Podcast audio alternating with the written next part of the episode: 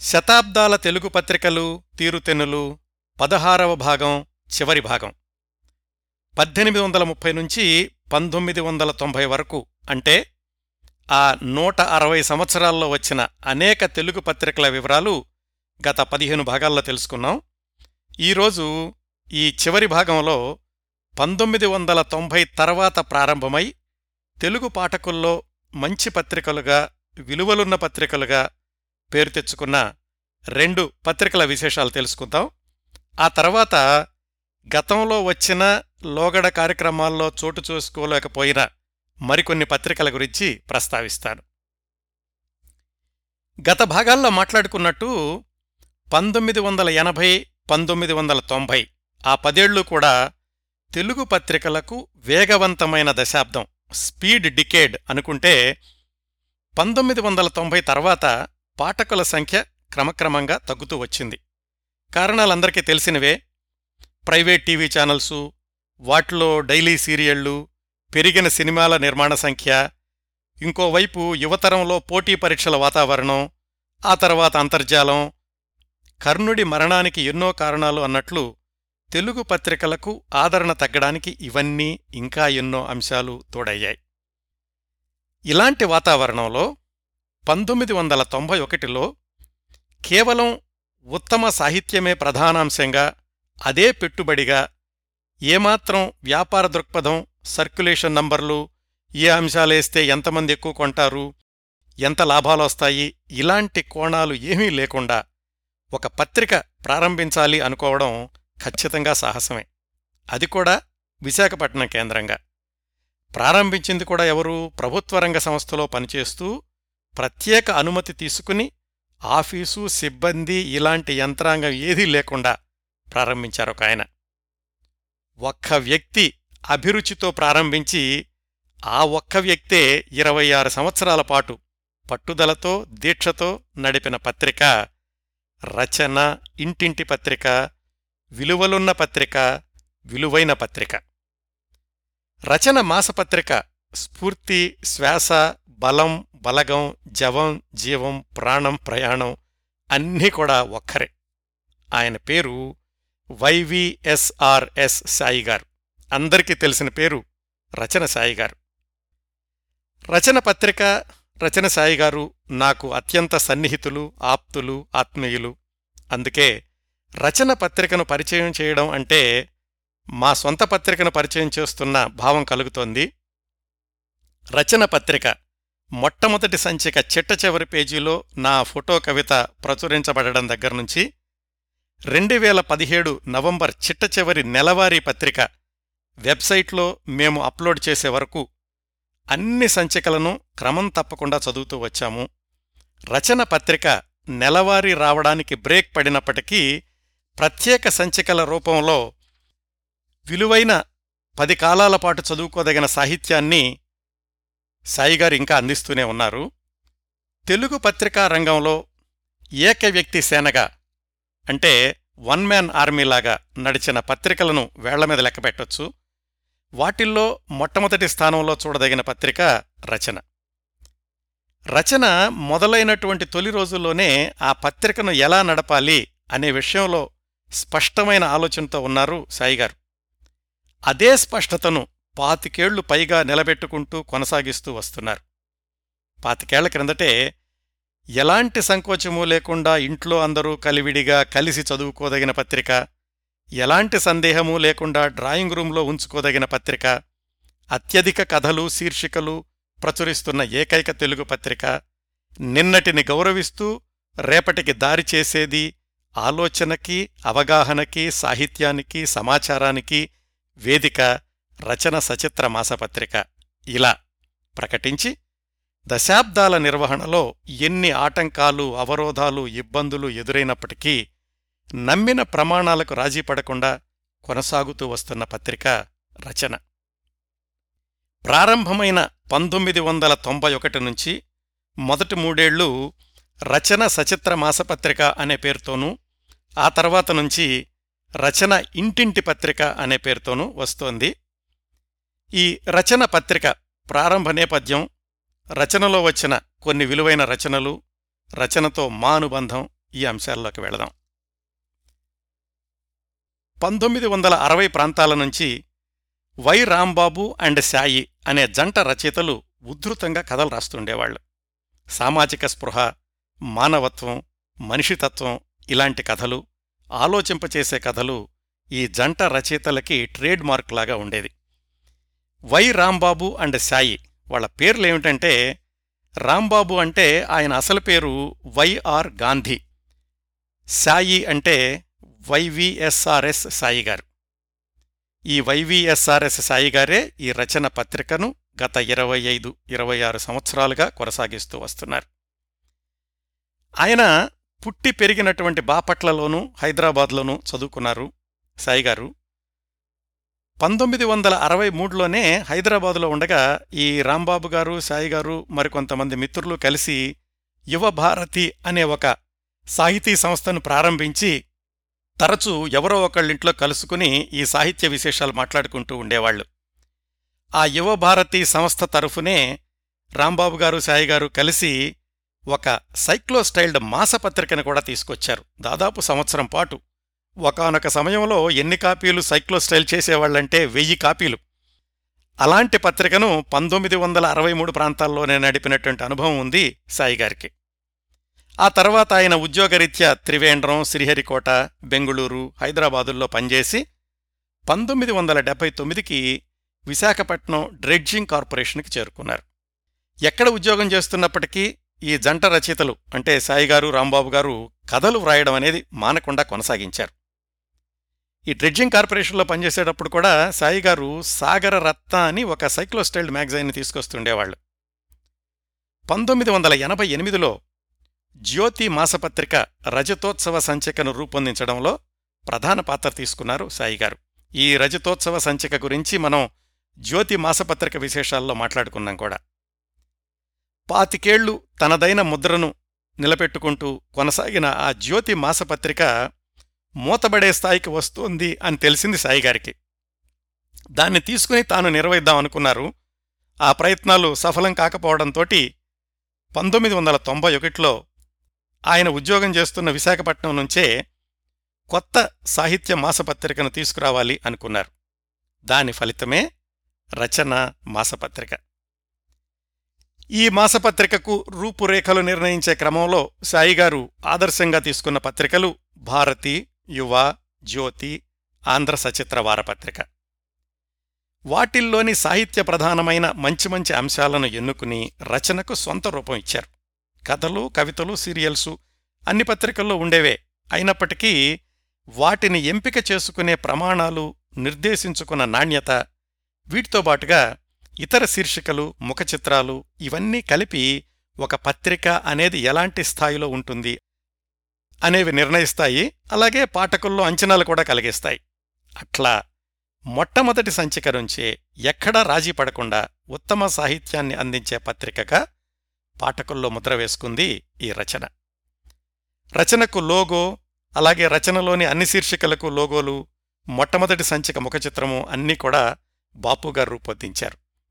రచనకు లోగో ఎలా ఉండాలి అనేది ఆయన ఒక నాలుగైదు లోగోలు వేసి పంపిస్తే సాయిగారు పాఠకులకే పోటీ పెట్టి అందులో నుంచి ఎక్కువ మంది ఎంపిక చేసుకున్నటువంటి లోగోని రచనకు లోగోగా కొనసాగించారు. చాలామంది విశాఖపట్నం నుంచి ఇలాంటి పత్రిక వస్తుందంటే నిరుత్సాహపరిచారు. ఇలాంటి పత్రికలు ఏవీ కూడా విశాఖపట్నంలో ప్రారంభమై బ్రతికి బట్టకట్టలేదు మీరెందుకు ఇలాంటి దుస్సాహసం చేస్తున్నారు అని. అయినా గాని పట్టుదలే పెట్టుబడిగా రచన సాయి గారు ఈ రచన మాసపత్రికను విశాఖపట్నం నుంచే ప్రారంభించారు. దాని మొట్టమొదటి సంచిక కంపోజింగు పేజ్ మేకప్ అంతా విశాఖపట్నంలోనూ అలాగే ప్రింటింగ్ పనులు మాత్రం హైదరాబాదులో చేశారు. మొట్టమొదటి సంచిక ఆవిష్కరణ విశాఖపట్నంలోని కళాభారతి ఆడిటోరియంలో అక్టోబర్ ఇరవై ఏడు పంతొమ్మిది వందల తొంభై ఒకటిన జరిగింది. రావిశాస్త్రి గారు బలివాడ కాంతారావు గారు అవసరాల రామకృష్ణారావు గారు ఇలాంటి సాహిత్య ప్రముఖులు చాలామంది హాజరయ్యారు. The pride magazine from city of steel and sea అని ప్రకటించారు. మొట్టమొదటి సంచిక సంపాదకీయంలో సాయిగారు తమ పత్రిక ఆశయాన్ని స్పష్టంగా ఇలా చెప్పారు. అందులోంచి కొన్ని పేరాలు మాత్రం చదువుతాను. ఇప్పుడొస్తున్న సాహిత్యం పట్ల చాలామందికి అసంతృప్తి ఉంది. కొందరు దీన్ని క్షీణ సాహిత్యమని శపించడంతో సరిపెడుతున్నారు. మరికొందరు అశ్లీల సాహిత్యమని అసహ్యించుకుంటున్నారు. వేరే వాళ్ళు దీనిని యుగ సాహిత్యము అని సమర్థించినప్పటికీ వాళ్ళు కూడా వస్తున్నదే మంచి సాహిత్యము అనడం లేదు. కొద్దిమంది రచయితలు ఒకరిద్దరు సంపాదకులు ఏటికి ఎదురీతలాగా మంచి సాహిత్యాన్ని సృష్టించడానికి విలువలు కాపాడడానికి కిందమీదలవుతున్నా అంత ఓపిక లేని చాలామంది రచయితలు కాడి వదిలి తెరమరుగవుతున్నారు. మనుగడ కోసం మరికొందరు మంచి రచయితలు కొత్తతో రాజీపడి అలాంటి రచనలే చేస్తున్నా అందువల్ల తమకు సాహిత్యానికి జరుగుతున్న అవమానానికి మనసులోనే మదనపడుతున్నారు సాహిత్యాన్ని ఉబుసుపోకకి కాకుండా సీరియస్గా తీసుకునే పాఠకులు చాలామంది పత్రికలకేసి కన్నెత్తి చూడడం మానుకున్నారు. ఇదంతా గమనించాక కష్టమైనా నష్టమైనా చేతకాకపోతే నేర్చుకునైనా ఒక పత్రికను నడపాలి అని నిశ్చయించుకున్నాం. మమ్మల్ని మందలించిన వారందరికీ మా సాహసం వెనక కారణాలని చెప్పాం. వాళ్ళతో సహా దీన్ని గురించి విన్న రచయితలు రచయితులు చిత్రకారులు మాకు అండగా ఉంటామన్నారు అని రాశారు మొట్టమొదటి సంపాదకీయంలో. మొట్టమొదటి సంచికే నూట అరవై పేజీలు కేవలం పది రూపాయల వెలతో మార్కెట్లోకి వచ్చింది ఆ మొట్టమొదటి సంచిక సంకల్పం దృఢ సంకల్పంగా నిలవడమే రచన దశాబ్దాల పాటు కొనసాగడానికి మూలకారణమయ్యింది. రచన మాసపత్రిక మొట్టమొదటి మూడేళ్ళు విశాఖపట్నం నుంచి ఆ తర్వాత పంతొమ్మిది వందల తొంభై ఐదు నుంచి హైదరాబాదు నుంచి వస్తోంది. ఇరవై ఆరు సంవత్సరాల రచన ప్రయాణంలో ఎన్నో ఎన్నెన్నో మరపురాని మరిచిపోలేని అమూల్యమైన రచనలను అందించింది. ఇరవై ఆరు సంవత్సరాల సంచికలను సమీక్షించుకోవాలంటే మనకి మూడు వేల పేజీలు కావాలండి. నిజంగానే రెండున్నర దశాబ్దాల రచనలోని ముఖ్యమైన అంశాలను క్రోడీకరిస్తూ ఇటీవలే రచనసాయి గారు రచన రజతోత్సవ విహంగ వీక్షణ సంపుటి అనే పేరుతోటి ఆరు అద్భుతమైన బైండింగ్స్ని రూపొందించారు. ఒక్కొక్కటి సుమారుగా ఐదు వందల పేజీలు మొత్తం మూడు వేల పేజీలు. అత్యంత విలువైన రచనలు ఈ ఆరు సంపుటాల్లోనూ ఉన్నాయి. ఇరవై ఆరు సంవత్సరాల్లో రచన సంచికల్లో వచ్చిన రచనలతో పాటుగా ముఖ్యమైన రచన పత్రిక ముఖచిత్రాలు అలాగే వసుంధర గారి లాంటి రచనతో చిరకాల అనుబంధం ఉన్న రచయితలు వ్రాసిన ప్రత్యేక సమీక్షా వ్యాసాలు ఈ వాల్యూమ్స్లో ఉన్నాయి. ఇన్ని సంవత్సరాల్లో రచన మాసపత్రికలో సమకాలీన సుప్రసిద్ధ రచయితల రచనలతో పాటుగా ఒకనాటి అరుదైన రచనలు కూడా తరచూ ప్రచురితమవుతూ ఉండేవి. అవి కూడా ఈ స్పెషల్ వాల్యూమ్స్లో చోటు చేసుకున్నాయి. నాకు తెలిసి తెలుగు సాహిత్యంలో ఎంత పెద్ద సంస్థలు నిర్వహించిన పత్రికలు కూడా తమ రజతోత్సవ సంచికల్ని ఇంత భారీ ఎత్తున ప్రచురించలేదు. అది ఒక్క రచనకు మాత్రమే సాధ్యపడింది. రావిశాస్త్రి గారు కాళీపట్నం రామారావు గారు మధురాంతకం రాజారావు గారు ఎద్దనపూడి సులోచనారాణి గారు మల్లాది వెంకటకృష్ణమూర్తి గారు ఎండమూరి వీరేంద్రనాథ్ గారు వసుంధర గారు ఇలా చాలామంది ప్రఖ్యాత రచయితలతో పాటుగా వర్ధమాన వర్తమాన రచయితల రచనలు కూడా రచనలో ప్రచురితమవుతూనే వచ్చినాయి. బాపుగారితో పాటుగా బాలీగారు చంద్రగారు కరుణాకర్ గారు గోపి గారు ఇలాంటి ప్రముఖ చిత్రకారుల ఇలస్ట్రేషన్స్ కథలకు ఎప్పుడూ అదనపు ఆకర్షణలుగా కొనసాగుతూ వచ్చినాయి. మొత్తం రచనలో వచ్చిన ఈ ఇరవై ఆరు సంవత్సరాల ముఖ చిత్రాల యొక్క సమీక్ష చూస్తే బాపుగారు డెబ్భై ఐదు ముఖ చిత్రాలేశారు బాలీగారు యాభై ఒక్క ముఖ చిత్రాలేశారు చంద్రగారు నలభై ఆరు ముఖ చిత్రాలేశారు అలా దాదాపుగా ఒక యాభై మంది పైగా చిత్రకారులు ఈ రచన ఇన్ని సంవత్సరాల ముఖ చిత్రాలని కూడా చిత్రించారు. ఇన్ని సంవత్సరాల రచనలో వచ్చిన కొన్ని రచనల్ని క్లుప్తంగా ప్రస్తావిస్తాను. రచన ప్రారంభమైన మొట్టమొదటి రోజుల్లోనే మల్లాది వెంకటకృష్ణమూర్తి గారు మూడు ప్రశ్నలు ఒకే జవాబు పేరుతో ఒక శీర్షిక నిర్వహించారు కొన్నాళ్ళు ఆయనే మల్లాది పేజీ అనే పేరుతో మరో శీర్షిక కూడా పంతొమ్మిది వందల తొంభై రెండులోనే వచ్చింది. రావిశాస్త్రి గారు పంతొమ్మిది వందల తొంభై నాలుగులో రచన పత్రికలో ఏడో చంద్రుడు అను ఉరే విశ్వం అనే పేరుతో ఆత్మకథ వ్రాయడాన్ని ప్రారంభించారు. కాని మొదట నాలుగు పేజీలు మాత్రమే రాశారు ఆయన చనిపోబోయే ముందు.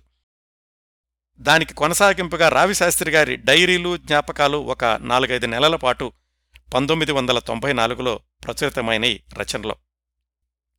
పంతొమ్మిది వందల తొంభై రెండు జులైలో సత్యజిత్ రే మరణించినప్పుడు అల్లం శేషగిరిరావు గారు ప్రత్యేకమైనటువంటి వ్యాసం చాలా సమగ్రంగా వివరంగా రాశారు.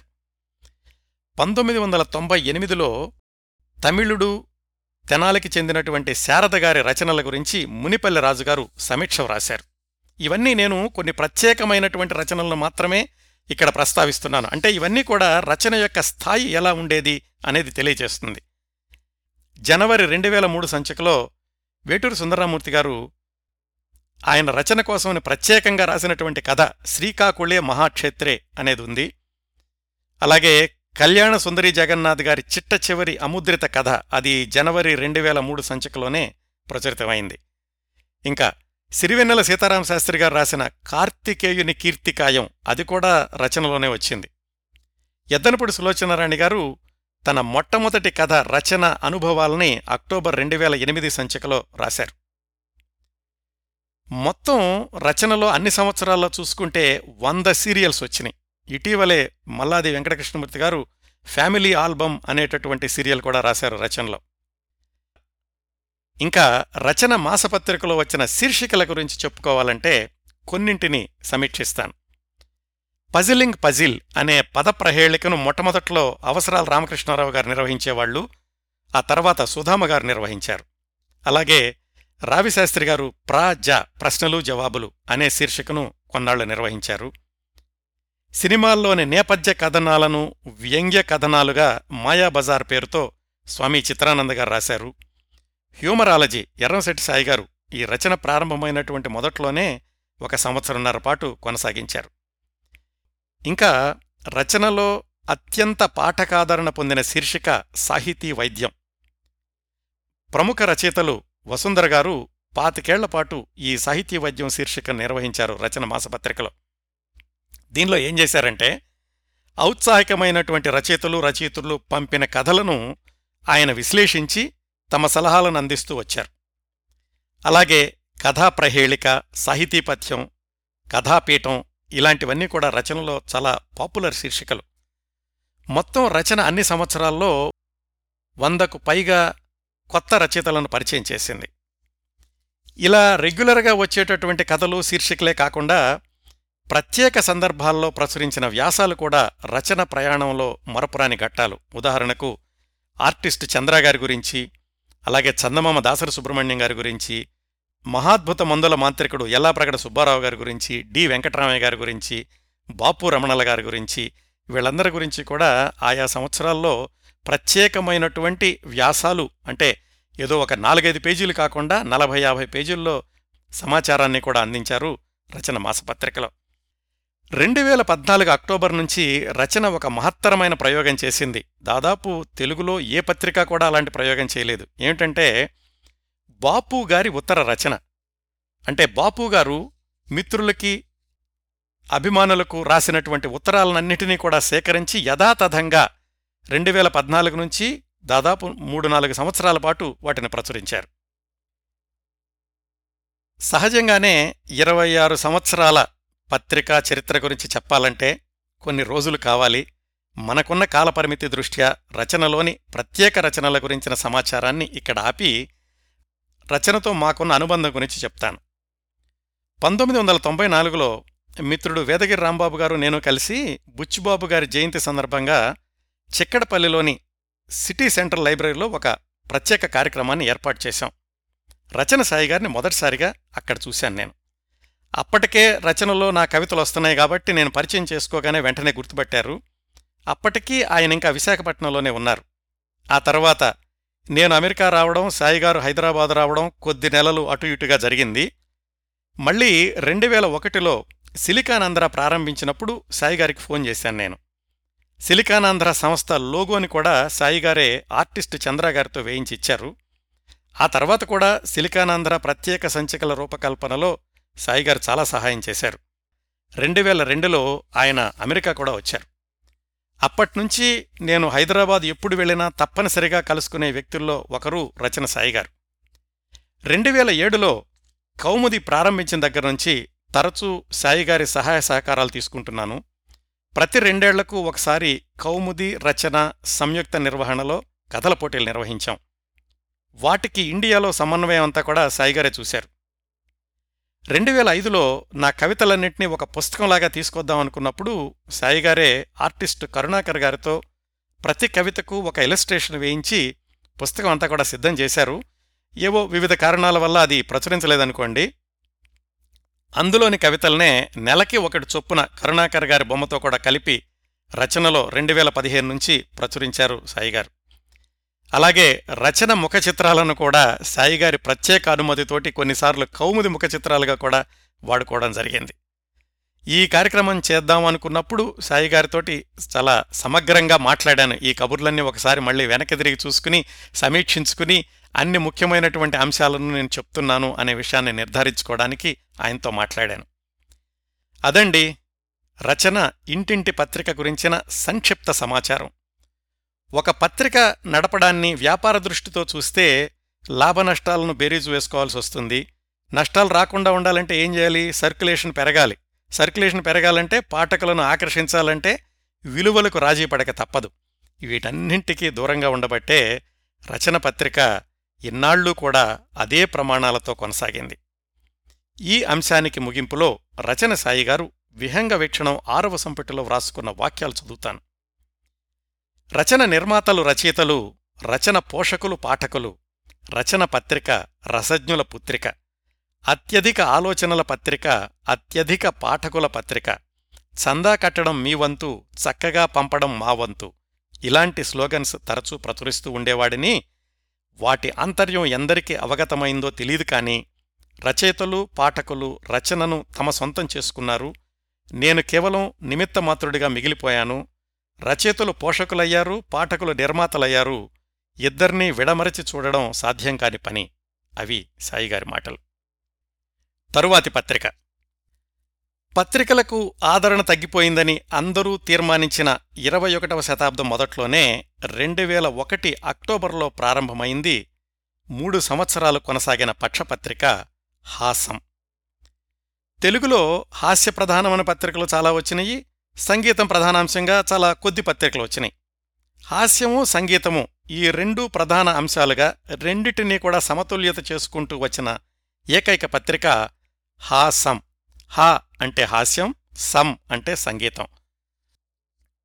సహజంగానే పత్రికలు చదివే పాఠకుల సంఖ్య బాగా తగ్గిపోయిందని చెప్పుకున్నాం కదా రెండు వేల సంవత్సరం వచ్చేసరికి అలాంటి రోజుల్లో ఈ హాసం లాంటి పత్రికను ప్రారంభించాలి అనుకోవడం పెద్ద సాహసం.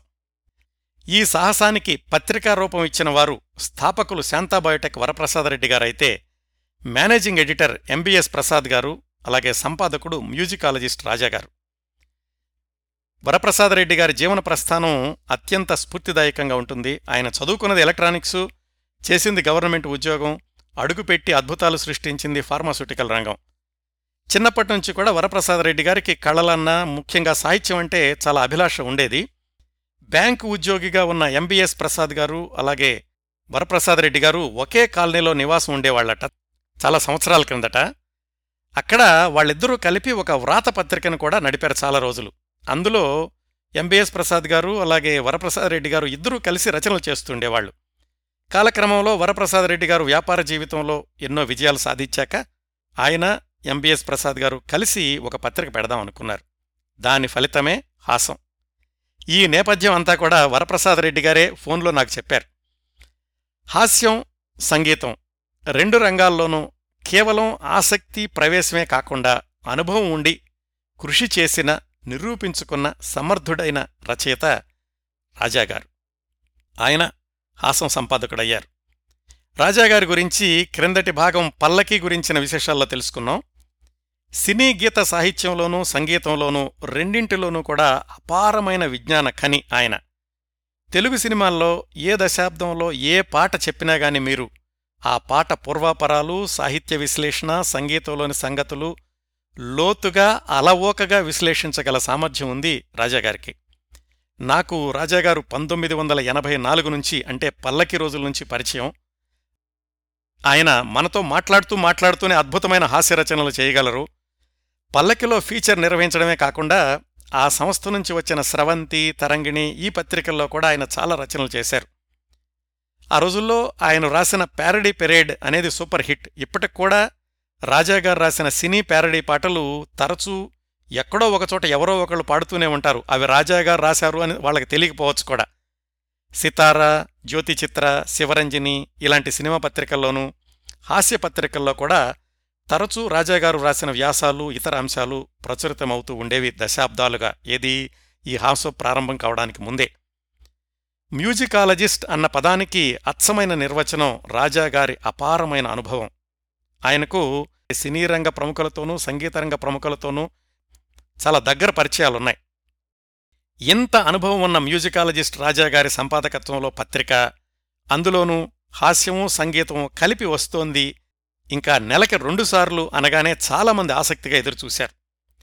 ఎవరి అంచనాలకు తగ్గకుండా అత్యంత నాణ్యమైన ముద్రణతో మొట్టమొదటి సంచిక చిరంజీవి గారి నవ్వుతున్న ముఖచిత్రంతో రెండు వేల ఒకటి అక్టోబర్ ఒకటిన మార్కెట్లోకి వచ్చింది. మొదటి సంచికలో ఏమున్నాయో క్లుప్తంగా చూద్దాం. హాసం అంటే హాస్యం సంగీతం కదా? హాస్యానికి సంబంధించినటువంటి అంశాలేమున్నాయి? సంగీతానికి సంబంధించిన అంశాలేమున్నాయి? స్పష్టంగా రాశారు. హాస్యానికి వస్తే దాంట్లో మళ్ళీ సాహిత్యము కార్టూను సినిమాలకు సంబంధించిన సాహిత్యము శీర్షికలు హ్యూమర్ బాక్సు ఇలాంటివన్నీ ఉండాయి. సంగీతానికి సంబంధించి శాస్త్రీయ సంగీతము లలిత సంగీతము సినిమా సంగీతము అలాగే కొన్ని శీర్షికలు తనికెళ్ళ భరణి గారు వ్రాసిన సంగీత కళాకారుల గురించినటువంటి ప్రత్యేక వ్యాసము ఇవన్నీ కూడా మొట్టమొదటి సంచికలోనే ప్రారంభించారు.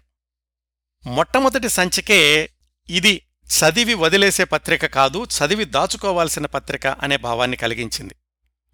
ఆ భావన నిజం అని చిట్ట చివరి సంచిక వరకు నిరూపించుకుంటూ కొనసాగింది హాసం. ఇప్పటికూడా హాసం డెబ్బై ఎనిమిది సంచికలను దాచుకుని రిఫరెన్స్ మెటీరియల్గా వాడుకుంటున్న వాళ్ళు ఎంతోమంది నాకు తెలుసు. నా టాక్షోల్లో కూడా అవసరమైన సమాచారం కోసం తరచూ హాసం పత్రిక పాత సంచికలను సంప్రదిస్తూ ఉంటాను. ఎందుకంటే హాసం పత్రికలో వచ్చినటువంటి అంశాల్లో ఏదో ఒకటి రెండు తప్ప మిగతావన్నీ కూడా కాలదోషం పట్టేవి కాదు. అవి రెండు వేల ఒకటిలో చదువుకున్నా ఇప్పుడు చదువుకున్నా వాటికున్న చారిత్రక ప్రాధాన్యం ఒకటే. ఉదాహరణకు మొదటి సంచికలోనే చూసుకుంటే జూక్ బాక్స్ అనే పేరుతో సినిమా పాటలను తీసుకుని వాటికి చాలా లోతైనటువంటి విశ్లేషణ వ్రాశారు. ప్రేమయే జగతి చిఠారు కొమ్మన మిఠాయి పొట్లం అనగనగా ఆకాశం ఉంది అంటే పాత పాటలు కొత్త పాటలు. పంతొమ్మిది వందల ముప్పై ఒకటి నలభై మధ్యలో వచ్చిన పాట యాభై ఒకటి అరవై మధ్యలో వచ్చిన సినిమా పాట తొంభై ఒకటి రెండు వేలు అంటే మూడు దశల్లో వచ్చినటువంటి సినిమా పాటలను తీసుకుని చాలా లోతుగా విశ్లేషించారు. ఆ విశ్లేషణ అప్పుడు చూసినా ఇప్పుడు చదివినా అది విలువగానే ఉంటుంది. అలాగే లలిత సంగీతం ఒక పాటను తీసుకుని దానికి చాలా లోతైనటువంటి విశ్లేషణ అది కూడా ఉంది. ఇలాంటివన్నీ ఆ ఒక్క సంచికకే కాదు ఇప్పటికీ ఆ తర్వాత కొన్ని దశాబ్దాలకు చూసుకున్నా కానీ అందులో ఉన్న సమాచారం మనకు ప్రామాణికంగా ఉపయోగపడుతూ ఉంటుంది. డెబ్బై ఎనిమిది సంచికల హాసం ప్రస్థానంలోని కొన్ని ముఖ్యమైన ఘట్టాలను చూద్దాం. మొట్టమొదటి సంచిక నుంచే హాసంలో ప్రత్యేకంగా చేసినటువంటి ఒక ప్రయోగం ఏమిటంటే సినిమా పాటల పుస్తకాలు. పాత సినిమాల పాటల పుస్తకాలు కాదండి. ఆ సమకాలీనంగా వచ్చినటువంటి సినిమా పాటల పుస్తకాలు. పాటల పుస్తకాలని పత్రికలో భాగంగా ఎలాగ ఇస్తారు? అదే రాజాగారు చేసినటువంటి కొత్త ప్రయోగం. సెంటర్ స్ప్రెడ్లో పేజీల్లో వాటిని విభిన్నంగా డిజైన్ చేసి ఆ పేజీలను చించి మడత పెట్టుకుంటే అచ్చం సినిమా పాటల పుస్తకం వచ్చినట్లుగా వస్తుంది. ఆ ప్రయోగాన్ని ఆయన మొట్టమొదటి సంచిక నుంచి చిట్ట చివరి వరకు కొనసాగించారు. ఎందుకంటే ఈ సినిమా పాటల పుస్తకాలు అనేవి ఎప్పుడో పంతొమ్మిది వందల ఎనభైల్లోనే మాయమైపోయినాయి. ఆ తర్వాత పాటలు వింటున్నారు కానీ సాహిత్యాన్ని ఎంతమంది పట్టించుకుంటున్నారు అనేది అర్థం కావటం లేదు. అద్భుతమైనటువంటి సాహిత్యం ఉన్నప్పటికీ. అలాంటి రోజుల్లో ఈ సినిమా పాటల పుస్తకాలని ప్రత్యేకంగా డిజైన్ చేసి ప్రచురించడం ఈ హాసం యొక్క ప్రత్యేకతగా నిలిచింది. చాలా సంచికల్లోని ఆ పేజీలు చించి నేను కూడా వాటిని పుస్తకాల్లాగా చేసి దాచుకునుంచుకున్నాను ఇప్పటివరకు కూడాను. అలాగే తొలి సంచికల నుంచి కొనసాగిన కొన్ని సీరియల్స్ చూసుకుంటే రావికొండలరావు గారు అలనాటి హాస్యనటుల గురించి హ్యూమరథం అనే పేరుతో ప్రతి సంచికలోనూ ఒక హాస్యనటుడి గురించి వ్రాశారు. బాపు రమణయం శీర్షికలో బాపు రమణ గారు హిందీ సంగీత దర్శకుల గురించి వ్యాసాలు రాశారు.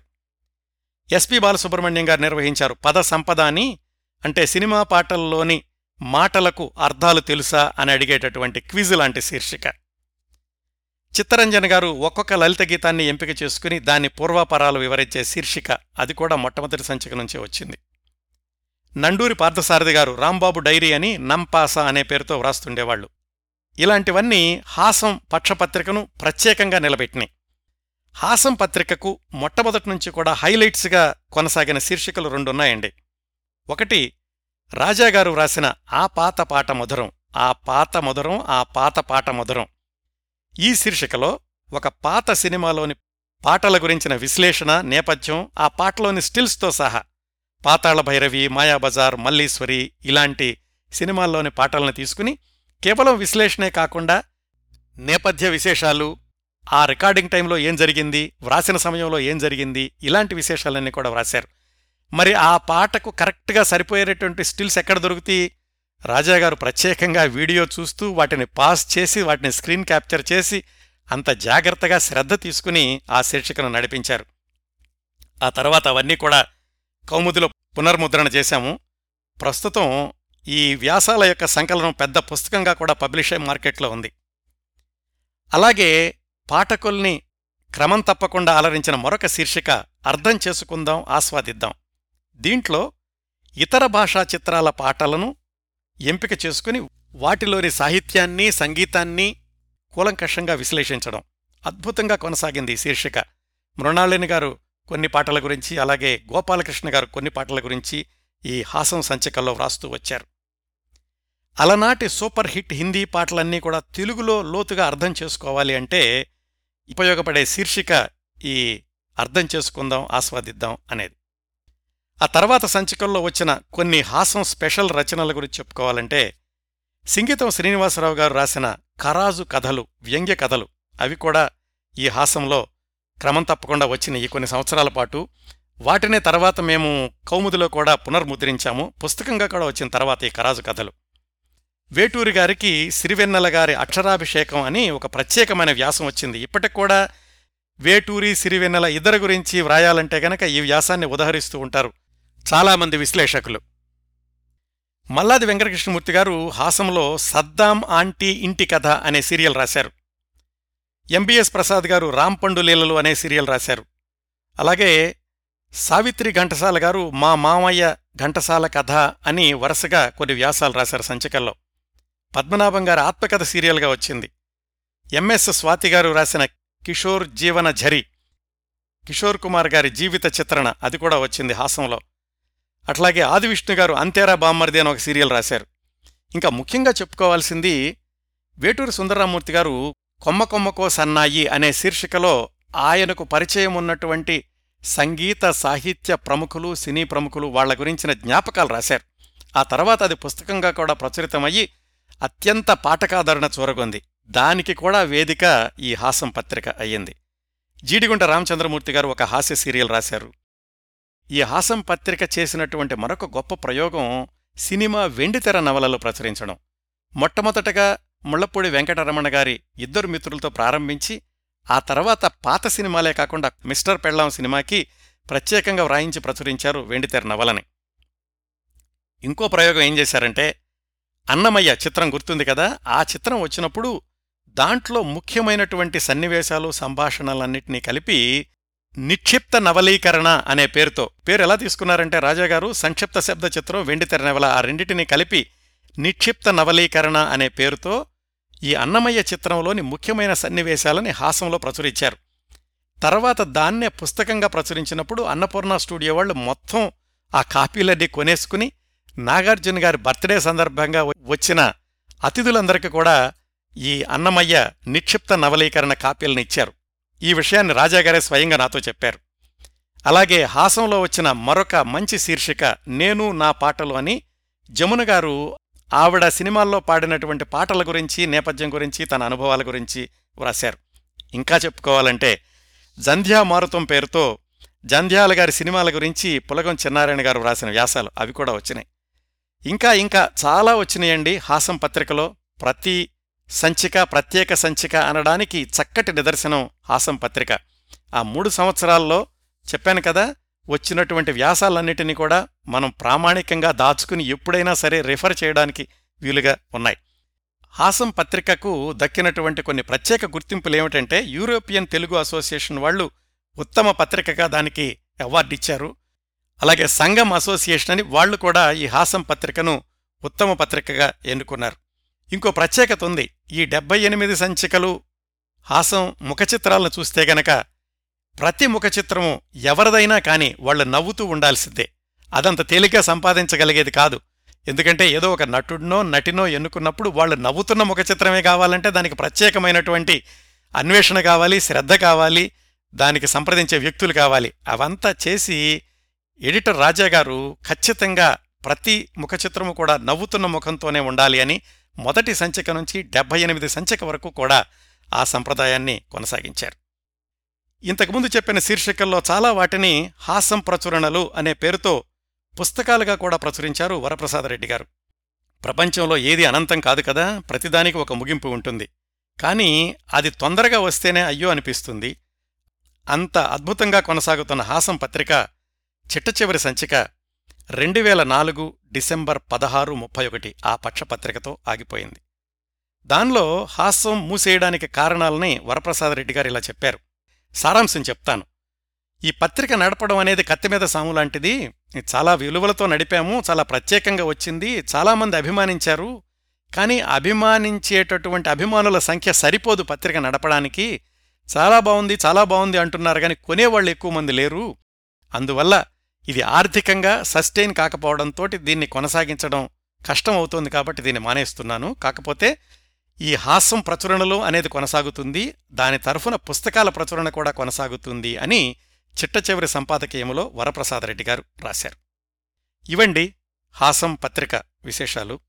కాలక్రమంలో చూస్తే మనం పద్దెనిమిది వందల ముప్పై నుంచి రెండు వేల ఒకటి వరకు వచ్చాం.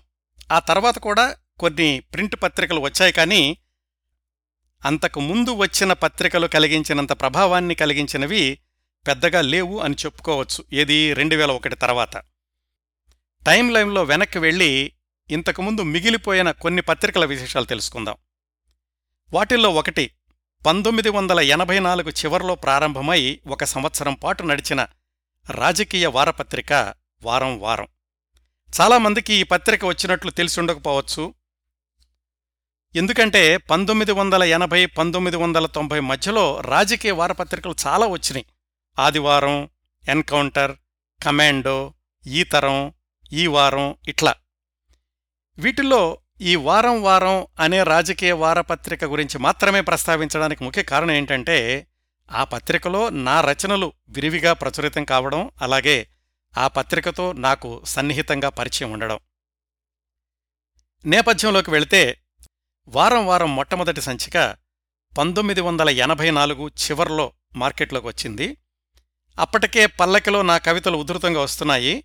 నా ఫోటోగ్రాఫర్ మిత్రులు ఇచ్చినటువంటి ఫోటోల్లో కొన్ని ఎలా ఉండాయంటే సమాజంలో వివిధ కోణాలను ప్రతిబింబించేలాగా ఉండేవి అంటే ఫుట్పాత్ మీద ఉన్న ప్రజలు పొలాల్లో రైతులు ఫ్యాక్టరీలో కార్మికులు ఇలా విభిన్నంగా ఉండేవి పల్లకిలో ఎక్కువగా ప్రేమ కవితలే వేస్తుండేవాళ్ళు అవే రాస్తుండేవాడిని నేను.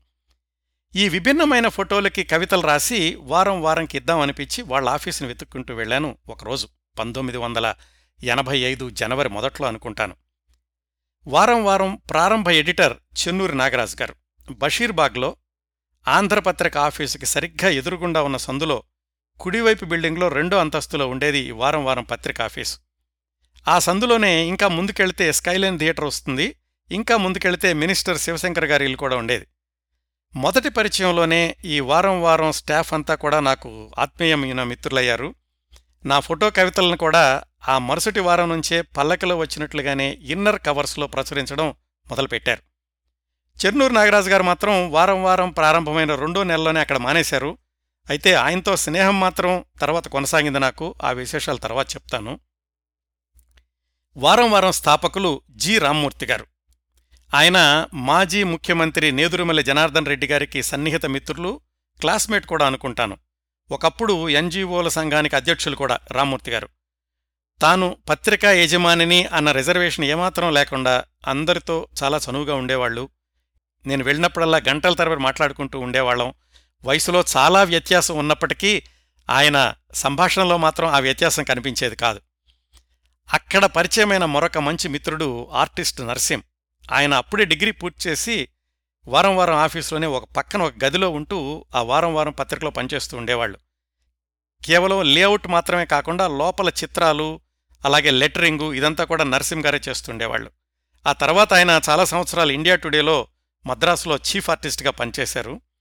వారం వారం ఆఫీస్కి ఎక్కువగా నేను ఆదివారాల్లో వెళ్తుండేవాణ్ణి అక్కడ గజ్జల మల్లారెడ్డి గారు కేఎన్వై పతంజలి గారు వీళ్ళు తరచూ వస్తుండేవాళ్ళు వాళ్ళ రచనలు కూడా వారం వారంలో ప్రచురితమైనాయి. రాజకీయ వారపత్రిక కాబట్టి ప్రతివారం ఏదో ఒక సెన్సేషన్ స్టోరీ ఉండాలి. ఎక్కువగా అప్పట్లో ముఖ్యమంత్రిగా ఉన్న ఎన్టీఆర్ గారి గురించిన వార్తలు ప్రముఖంగా కవర్ పేజీ స్టోరీలు వస్తూ ఉండేవి ఈ వారం వారం పత్రికలో. నేను ఆ ఇన్నర్ కవర్ పేజీల్లో ఉన్నటువంటి కవితలే కాకుండా లోపల పేజీల్లో శాస్త్ర తరంగం అనే పేరుతో సైన్స్ వ్యాసాలు అలాగే కొన్ని స్పెషల్ స్టోరీలు సెంటర్ స్ప్రెడ్లు కూడా రాశాను. పాతికో ముప్పయో గుర్తులేదు కానీ రెమ్యునరేషన్ మాత్రం క్రమం తప్పకుండా ఇస్తుండేవాళ్ళు వారం వారం పత్రికకు అనుబంధంగా చిత్రహార్ అనే ఒక సినిమా పత్రికను కూడా తీసుకొద్దాం అనుకున్నారు కానీ అసలు ఈ వారం వారం పత్రికే సంవత్సరం మించి కొనసాగలేదు. ఆ పత్రిక ఆగిపోయే వరకు రామ్మూర్తి గారితోనూ అలాగే మిగతా స్టాఫ్తో కూడా నా స్నేహం కొనసాగింది. ఆ తర్వాత మళ్ళీ రామ్మూర్తి గారిని కలుసుకునే అవకాశం కలగలేదు. ఒకసారి మాత్రం ఖైరతాబాద్ లైబ్రరీ దగ్గరలో సాయంకాలం దినపత్రిక ఆయన నడుపుతున్నారని తెలిసి వెళ్ళాను. కాకపోతే ఆయన సమయంలో లేరు. ఇప్పుడు ఎక్కడున్నారో కూడా తెలీదు. మంచి మనిషి వయసులో ఎంతో వ్యత్యాసం ఉన్నప్పటికీ చాలా సన్నిహితంగా స్నేహపూర్వకంగా ఉండేవాళ్ళు. అవండి వారం వారంతో నాకున్న అనుబంధం వారం వారం గురించి నాకు తెలిసిన కొద్ది విశేషాలు. ఈ వారం వారం పత్రిక మొట్టమొదటి ఎడిటర్ చెన్నూరి నాగరాజు గారి గురించి చెప్తానన్నాను కదా. ఆయన చాలా మంచి జర్నలిస్టు. ఆయనే చెప్పేవాళ్ళు.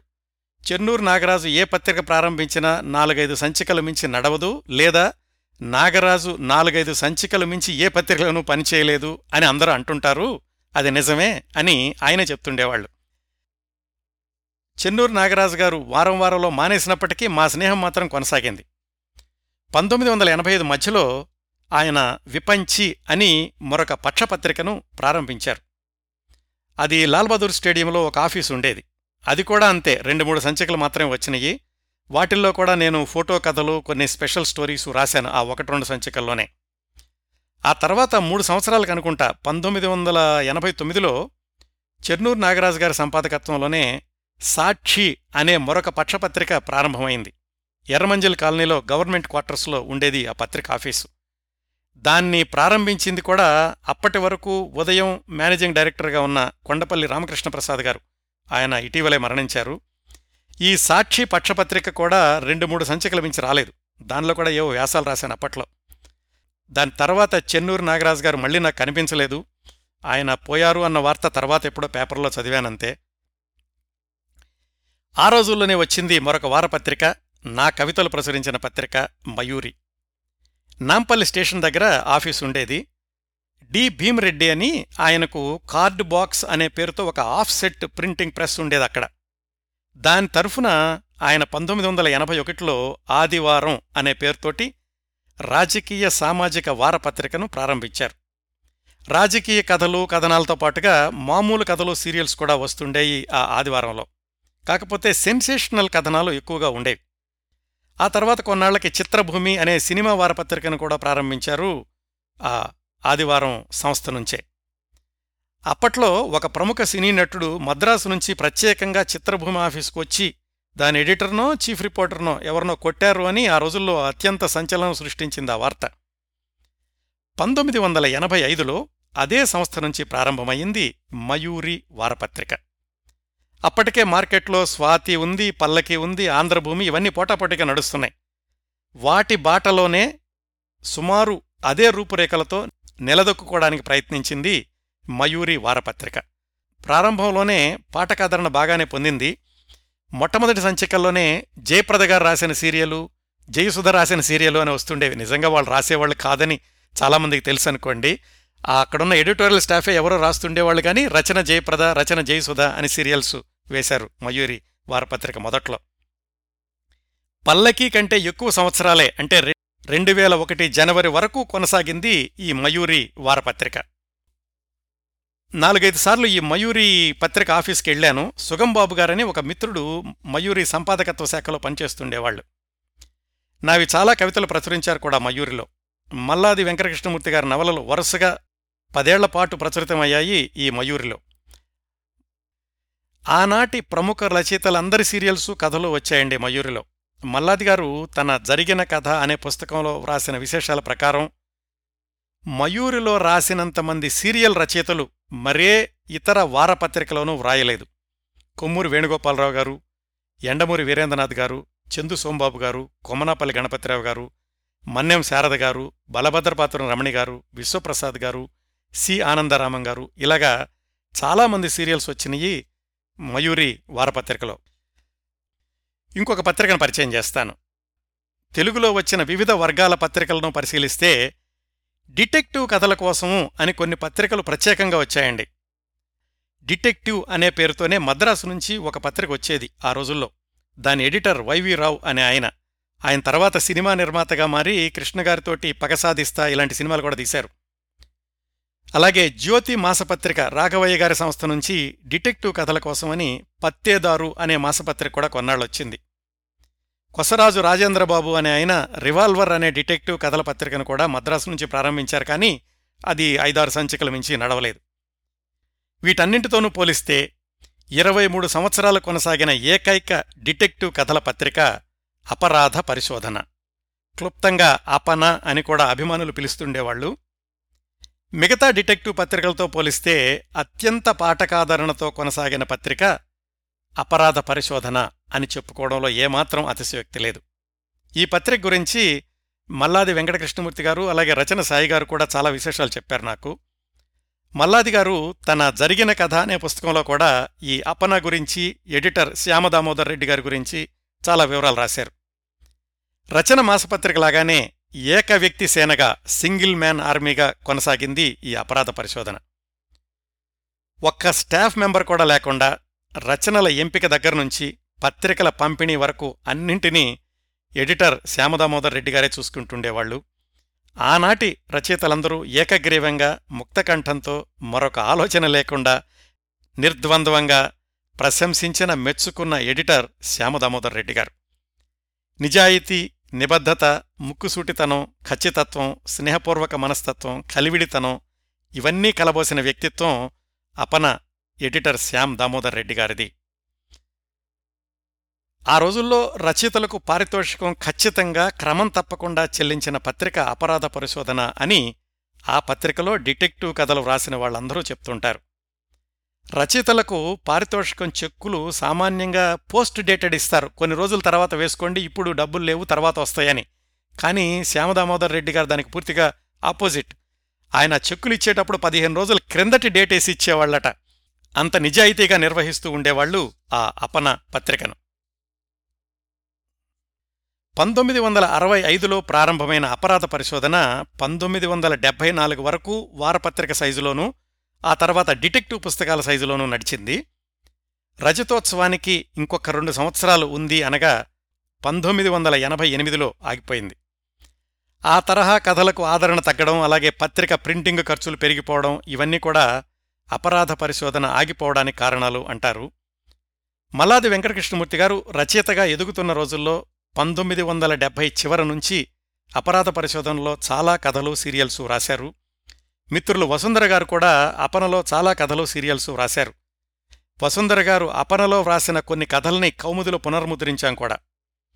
ఆ రోజుల్లో అపరాధ పరిశోధనలో ఎక్కువగా కనిపించిన రచయితల పేర్లు Kancharla Ramana Tirumalashri Shyambabu MVV Satyanarayana Sikandar NDV Aziz B Rajeshwari Madhubala Mudda Suresh Karnati Nagabhushanam ఇలాంటి వాళ్ళందరూ. చందమామ పత్రికలను దాచుకున్న అభిమానులు ఎట్లా ఉన్నారో అపరాధ పరిశోధన పత్రికను దాని అనుబంధ నవలలను దాచుకున్న అభిమానులు కూడా చాలామంది ఉన్నారండి. ఆ పత్రిక పంతొమ్మిది వందల ఎనభై ఎనిమిదిలో మూసేశాక అంతవరకు రచయితలతో ఎంతో సన్నిహితంగా ఉన్న శ్యామ దామోదర్ రెడ్డి గారు మళ్ళీ ఎవరినీ కలుసుకోలేదటండి. ఎవరు కలుసుకుందామని చూసినా కానీ ఆయన ఎక్కడున్నారో కూడా తెలియలేదు. ఆ తర్వాత ఆయన ఏదో ఒక ఫైనాన్స్ కంపెనీ నడిపారని కొన్ని వార్తలు వచ్చినాయి ఆయన గురించినటువంటి అధ్యాయంలో మల్లాది వెంకటకృష్ణమూర్తి గారు ఇలా రాశారు. ఓ తరం రచయితలకు ఆరాధ్య ఎడిటర్ అయిన శ్యామ్ దామోదర్ రెడ్డి ఎక్కడున్నా వారు మనశ్శాంతితో సంపూర్ణ ఆరోగ్యంతో ఉండాలని ఆ భగవంతుణ్ణి కోరుకుంటున్నాను అని. అవండి అపరాధ పరిశోధన అపన విశేషాలు. కార్యక్రమం ముగించబోయే ముందు మరొక రెండు పత్రికల్ని గుర్తు చేసుకోవాలి. ఈ పత్రికల గురించి కూడా చాలామందికి తెలిసుండకపోవచ్చు మొట్టమొదటిసారిగా నా పేరు అచ్చులో చూసుకున్న పత్రిక దాని పేరు జగతి మాసపత్రిక అప్పుడు నేను ఐదో తరగతిలోనో ఆరో తరగతిలోనో ఉన్నాను. సైన్స్ సంగతులేవో బిట్లులాగా రాసి పంపిస్తే వాటిని క్విజ్లాగా పంతొమ్మిది వందల అరవై ఎనిమిది సెప్టెంబర్ సంచికలో ప్రచురించారు ఈ జగతి మాసపత్రిక వాళ్ళు. రెండు మూడు వందల మంది జనాభా ఉన్నటువంటి మా కుగ్రామంలో నా పేరు ఒక పత్రికలో పడడం అనేది ఒక గొప్ప విశేషమైంది ఆ సంవత్సరాల్లో. ఈ జగతి పత్రిక కూడా ఏక వ్యక్తి సేనగా దాదాపు యాభై సంవత్సరాల పైగా నడిచింది. దాని ఎడిటర్ ప్రింటర్ పబ్లిషర్ సర్వస్వం ఎన్ఆర్ చందూర్ గారు చందూరి నాగేశ్వరరావు గారు మాలతి చందూర్ గారి భర్త. చిన్న సైజులో తక్కువ పేజీలతో మద్రాసు నుంచి వచ్చేది పంతొమ్మిది వందల అరవై నుంచి రెండు వేల పది వరకు నడిచినట్లు నా దగ్గర ఉన్నటువంటి సమాచారం. ఈ జగతి మాసపత్రిక బయట పుస్తకాల షాపుల్లో ఎక్కడా ఉండేది కాదు. రైల్వే స్టేషన్స్లోని హిగ్గిన్ బాదమ్స్ బుక్ షాప్స్లో మాత్రమే దొరికేది. జిల్లా గ్రంథాలయాల్లో తప్పనిసరిగా ఉండేది. అందుకే మా ఊరు పక్కన ఉన్నటువంటి ఊళ్ళో జిల్లా గ్రంథాలయంలో ఈ జగతి చూసి దానికి నేను రచన పంపించాను. ఆ కాపీ కూడా మళ్ళీ ఆ జిల్లా గ్రంథాలయం లైబ్రేరియన్ అడిగి బతిమాలి ఆయన దగ్గర అయిపోయాక మళ్ళా తీసి తెచ్చి దాచుకున్నాను నేను. ఇవండి జగతి పత్రిక గురించిన క్లుప్తమైన విశేషాలు. నేను ప్రస్తావించదలుచుకున్న మరొక పత్రిక హిందూ నేషన్.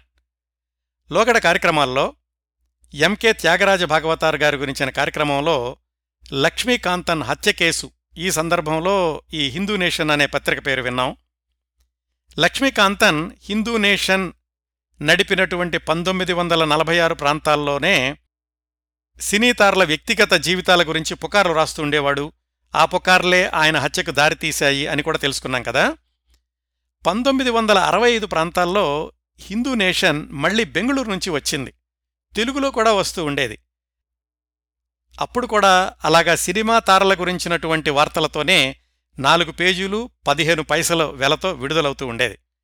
విలక్షణమైన భాషలో సినిమా తారల గురించి వారి వ్యక్తిగత జీవితాల్లో ఎవరూ చూడని కోణాలు అంటూ పుకార్లు రాస్తూ ఉండేవాళ్ళు హిందూ నేషన్లో. దాన్ని ఎల్లో జర్నలిజం అని కూడా అనేవాళ్ళు. ఈ పత్రిక గురించి ఎవరు పట్టించుకునేవాళ్ళు కాదు. ఈ పత్రిక చదవడం కూడా ఎవరూ హర్షించేవాళ్ళు కాదు. ఆమోదించేవాళ్ళు కాదు. ఇన్ని వ్యాఖ్యలు చేస్తూ హిందూ నేషన్ గురించి ఎందుకు ప్రస్తావిస్తున్నాను అని మీకు సందేహం రావచ్చు. దానికి విచిత్రమైన కారణం ఉందండి. పంతొమ్మిది వందల డెబ్భైలో విశాఖపట్నంలో శ్రీశ్రీ షష్ఠిపూర్తి సభ జరిగినప్పుడు విశాఖ విద్యార్థులు ఒక కరపత్రాన్ని పంచిపెట్టారు. రచయితలారా మీరెటు అని. ఆ కరపత్రాన్ని యథాతథంగా ఈ హిందూ నేషన్ పత్రికలో ప్రచురించి విప్లవ శంఖం అనే ఫీచర్ని ప్రారంభిస్తున్నాము. సమసమాజం కోసం ఎలుగెత్తే రచయితలకు ఆహ్వానం అని ఇలా ఏదో రాశారు. నేనప్పుడు ఇంటర్మీడియట్ చదువుతున్నాను. బుక్ స్టాల్ దగ్గర విప్లవ శంఖం అన్న పోస్టర్ చూసి పదిహేను పైసలు పెట్టి ఆ హిందూ నేషన్ కొని ఆ ప్రకటన చదివి నేను రాసిన కవిత ఒకటి పంపించాను. వెంటనే మరుసటి వారమే దాన్ని ప్రచురించారు. అలా ప్రారంభమైన నా కవితలు దాదాపుగా ముప్పై నలభై వరకు హిందూ నేషన్లో వరుసగా వచ్చినాయి. పత్రికలో వెంట వెంటనే అచ్చవుతూ ఉండడం పైగా అరపేజీ వరకు నా కవిత ఉండేది.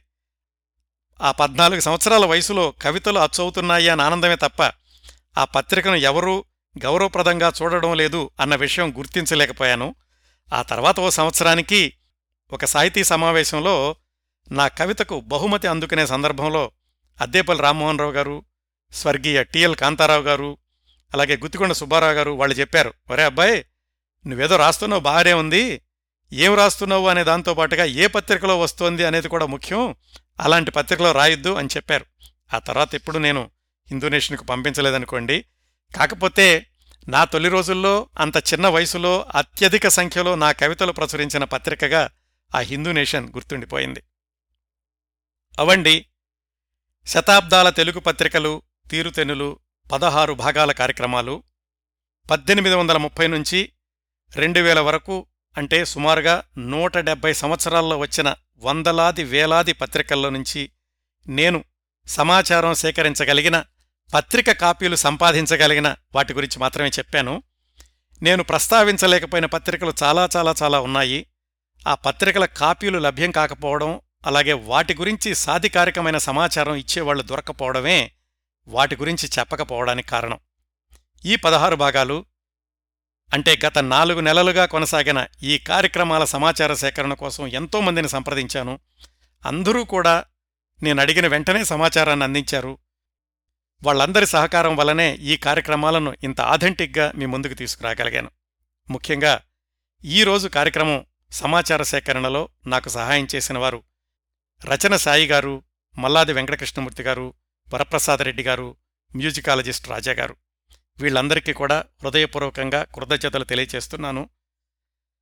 పదేళ్ళ టాక్ షో ప్రస్థానంలో ఈ పదహారు వారాలు నాకు ఒక ప్రత్యేక అధ్యాయంలాగా అనిపించాయండి. శతాబ్దాల తెలుగు పత్రికల గురించి అంతర్జాలంలో అందరికీ అందుబాటులో అందరికీ అర్థమయ్యేలాగా ఆసక్తికరమైన సమాచారాన్ని అందించాలన్న నా ప్రయత్నం ఎంతవరకు సఫలీకృతమైంది అనే విషయం మీరు శ్రోతలు నిర్ణయించాలి. ఎందరో మహానుభావులు అందరికీ వందనాలు. శతాబ్దాల తెలుగు పత్రికలు తీరుతెన్నులు పదహారు భాగాల సుదీర్ఘ కార్యక్రమాన్ని ఇంతటితో ముగిద్దాం.